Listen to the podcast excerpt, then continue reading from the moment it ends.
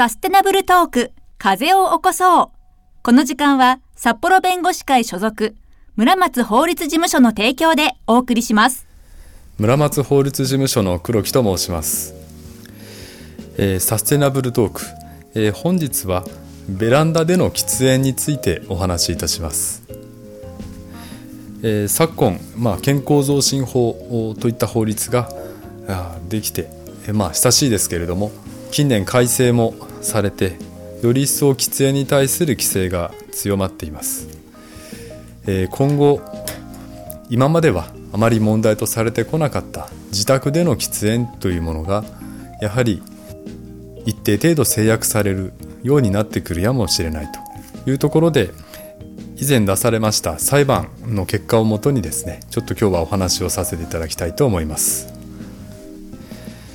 少し前の判決ではあります、えー、名古屋地方裁判所の平成24年12月13日の判決がありました、えー、これは何かと言いますとベランダで喫煙をしていた住民に対して、まあ、慰謝料の支払いが認められたという件であります、えー、これはどういった事案かと申しますとマンションに、え暮らしていた住民がですね、え自分のフロアの下ですねすぐ下で暮らしている住民がベランダで喫煙をしていたことによって、えー、自分の部屋にタバコの煙が入ってくる。でこれで自分の体調が悪くなって、まあ、精神的肉体的苦痛を受けたんだ、えー、そういったことであの慰謝料等の支払いを求めたという事案であります。これ訴えを起こした住民の言い分としてはですね、えーまあ、いきなり裁判を起こしたわけではないと。まあ、喫煙する住民の人に、最初はもともとどうもこの方の喘息を持っていたようでしてあの自分は喘息持ちなんだと。であとそのタバコの煙というものに非常にもともと敏感なので、えー、それがずっとこう入ってくるとそれがストレスになると。で帯状疱疹をちょうどその頃患ったようなんですけどもその帯状疱疹、まあ、皮膚の病気ですね、えー、これがどうもストレスによるものですよとお医者さんに言われたと。そういうわけなのでまベランダでの喫煙は本当やめてほしいと、ま、こう書いた手紙を送ったようです。ただその喫煙者の方それでもおやめにならないということで、え、やむなく、え、しばらくして直接あの喫煙をやめてほしいと。このように頼んだところやはり、えー、効き目がない。でやむを得ず、まあ、こちらのマンション分譲マンションなので管理組合を通して、えー、ベランダでの喫煙に注意ということで回覧なんかもしてもらったようですけれども、えー、そういった管理組合からの回覧も、えー、無視と、え、そういったようなことが度重なったというところですね。でまあタバコの煙が非常にあの気になるというところで、まあ、できる限りあの、まあ、窓をあの閉めれる時は閉めるあるいはあの入ってこないように、まあ、この方はもうだいぶあの本当に煙が苦手だったのかなと思うんですが、まあ、ベランダをビニールシートで覆ったりとか空気清浄機を2台ほど設置したりとかいろいろどうも対策を講じたようです。そこまでやらざるを得なくなったんですよと、まあ、そういった主張をしたんですね。でこれに対して、えー、喫煙したあの住民の方の言い分としてはいやまずベランダというのは、えーまあ、いわゆる専用部分、えー、つまりもっぱらその自分が自由に好き勝手使える部分に、まあ、くっついてる部分なわけですね。なのでもう事実上も自分が自由にできるところでもある。だから自由が尊重されるべき空間じゃないのかというところ。でもう一つはいやマンションのそもそも使用規則にベランダでの喫煙の禁止って謳われてないんだと。そしてまあ煙が気になるというけれどもまあ気になるんであれば窓を閉めるということで対策できたんじゃないのかと。で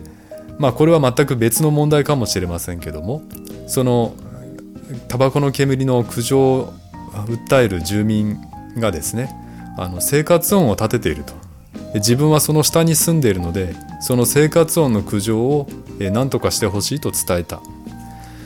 まあ喫煙でもし迷惑をかけていたとしても、まあ、こっちだって生活音で困っていたこともあるんだと。だからまあ、ある意味お互い様じゃないのかと。喫煙していた側の住民としては大きくあの言ってしまうとあのこの程度のことはもう受任すべき受任というのはまあ受けて忍ぶという字ですけども、まあ、我慢できるあるいは我慢すべき程度のことなんじゃないのかと、まあ、そういう主張をまあしたわけです。でこれに対して裁判所の判断というものは、まあ、ベランダでの喫煙をすることタバコを吸うことが民法で定める不法行為に当たるのかという判断を示しまして裁判所は自分の所有建物であったとしてもいかなる行為も許されるというものではやはりないんですよと。でその行為が第三者に著しい不利益を及ぼす場合にはえ制限が加えられることはやむを得ませんよと。でマンションの専用部分えー、およびこれに接続する、えー、専用私有部分における喫煙であったとしても、え、マンションの他の居住者に与える不利益の程度によっては制限すべき場合があり得るのであって、まあ、他の居住者に著しい不利益を与えていることを知りながら喫煙を継続して何らこれを防止する措置を取らない場合には喫煙が不法行為を構成することがありえますとこういう判断を示したんですね。でこのことはそのマンションの使用規則がベランダでの喫煙を禁じていない場合であっても同じですよとこういう判断をしました。であの裁判所はこの事案に関して言うと、まあ、平成22年の5月には手紙でで、まあ、23年4月頃にもま直接口頭で。で23年5月には管理組合を介してまあ、ベランダでの喫煙をやめてくださいと。このように、えー、求められている、えー、そう考えると遅くとも3回目のあの改善を求めた時点。平成23年の5月、えー、この段階ではですね、え喫煙している住民が禁煙する住民に対して必要な配慮をしないで、え喫煙を続けていたということなので、23年5月以降の喫煙は不法行為にあたるんだと。こういう判断を示しました。でその上で裁判所は喫煙をして、まあ、あの喫煙住民がですね、まあ、お互い様じゃないかという主張している点については、まあ、生活音の程度についてあの詳細な認定がされているわけではないのでよくわからないところはありますけども生活音の問題と喫煙の問題は別問題ですよという判断を示して、えー、喫煙している方の、えー、喫煙している住民の主張は退けるということになりました。でその上で損害はじゃあどう見るかということなんですがまあタバコの煙とあの病気との関係というところは、まあ、やはりあの因果関係が非常にどうなんだろうというところもあるとなのでもっぱら精神的な苦痛ということを考えてまあ、5万円の慰謝料を認めたと、まあ、金額はまあ比較的少ないですけれども、まあ、慰謝料というものは認めるという判断をしています。その上でまあ裁判所はあの、まあ、ベランダでの喫煙についてはこういった判断をしたわけなんですけども、まあ、室内とかあるいは台所の換気扇のところでタバコを吸う、まあ、こういう場合でもまあもちろん煙が外には出るわけでして。じゃあそういう場合についてはどうなのかと。まあ完全に煙を外に出すことを防ぐことはできないのはそうだろうと。ただマンションの場合互いの住居が近接しているということもあるのでやはり禁煙住民においても、まあ、近隣のタバコの煙が流入することについて、まあ、ある程度は受任すべき義務があるんじゃないかつまりあの100%煙の流入を防ぐというところまではあの求められませんよというところの判断をあの、えーしているところなんですね。で、まあ、これは平成24年の判決なんですけども、まあ、そもそもまあベランダってそもそもどういうもんなのかというところでいきますと、まあ、マンションの区分所有あのに関する法律というのがあって、えー、まあベランダはあの管理組合が管理する共用部分なんだというふうに考える見方とまああのもっぱらプライベートで使う性格が濃いののであの共有部分とは言えないと。ただあの非常用のそのスロープなんかがついてるケースもあったりするので100%その室内と同じように自由に使っていい空間でもないでしょうと。いうことでやはり一定の制約を受けるものなんじゃないかと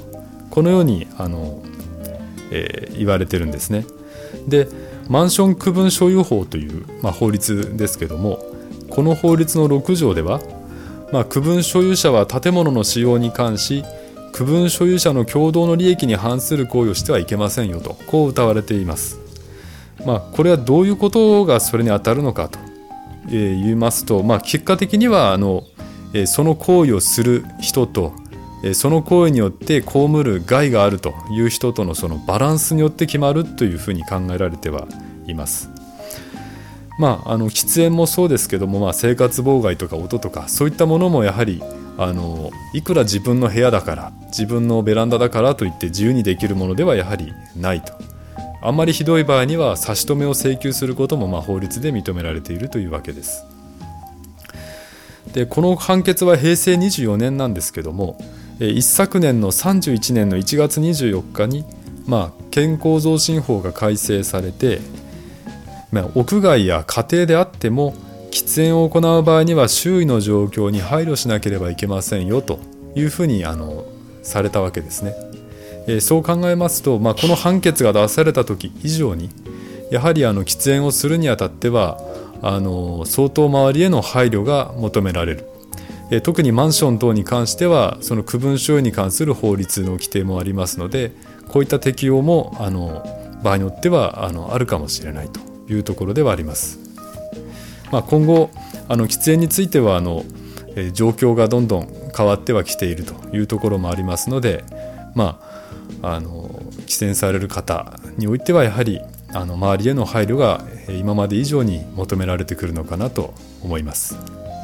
え本日のサステナブルトークは、えベランダで喫煙をしていた住民に対して慰謝料が認められた事案についてお話しいたしました。え村松法律事務所の黒木でした。どうもありがとうございました。カーボンニュートラルとは CO2 排出量を実質ゼロにすること。日本も2050年に CO2 排出量を実質ゼロにするというカーボンニュートラルを宣言しました。今、企業や個人が CO2 排出量を削減する努力をしています。新たな未来へ村松法律事務所はこのような取り組みを応援いたします。サステナブルトーク、風を起こそう。この時間は札幌弁護士会所属村松法律事務所の提供でお送りしました。